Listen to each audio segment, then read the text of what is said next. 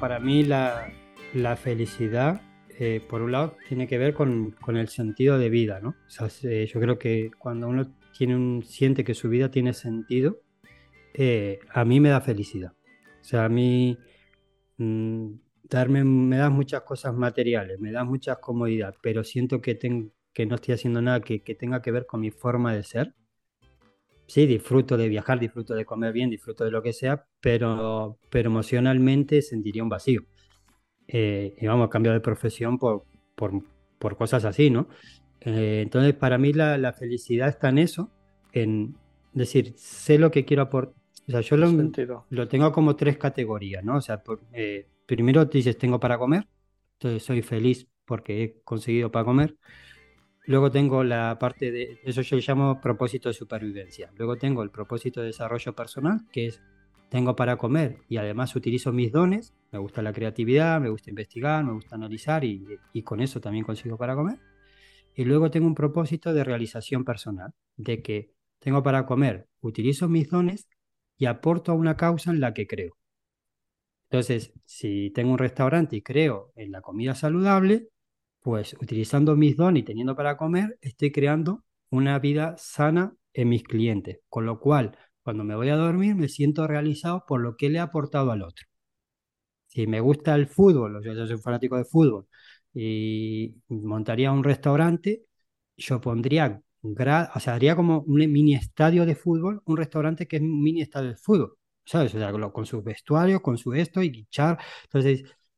y a lo mejor lo que me gusta es promover una cultura de acercamiento, aunque haya rivalidad de equipos. Y si me gusta la cultura, el acercamiento y el deporte, pues utilizo mis dones para eso. Entonces, ahí es cuando yo me encuentro feliz, ¿no?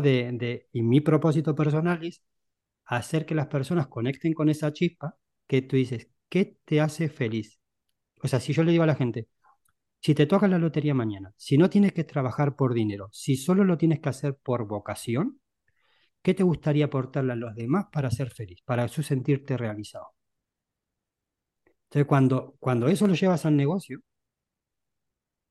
es que la motivación natural sale como un tiro.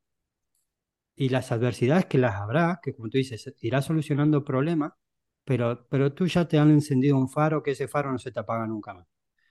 Y entonces cuando tú le dices a un estolero, ¿qué quieres aportar a tu cliente para tú sentirte feliz? Más allá de que luego te va a pagar, tú vas a tener un negocio rentable, pero ¿qué quieres aportarle? Muchas veces, y me juego una mano y media, ni se lo han preguntado. Seguro. Entonces, claro, ¿qué pasa? Que queremos que los demás miren por nosotros sin que nosotros miremos por ellos. Y no me parece muy coherente.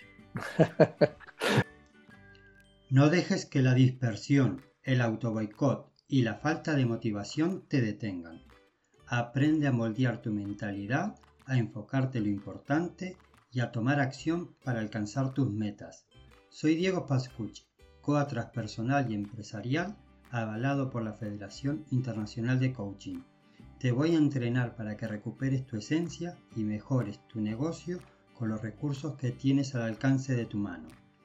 No esperes a que sea demasiado tarde. Descarga hoy mi guía gratuita en diegopascucci.com y conecta con el potencial que llevas dentro. Recuerda, si mejoras tu rendimiento personal, tu negocio y tu vida también mejorarán.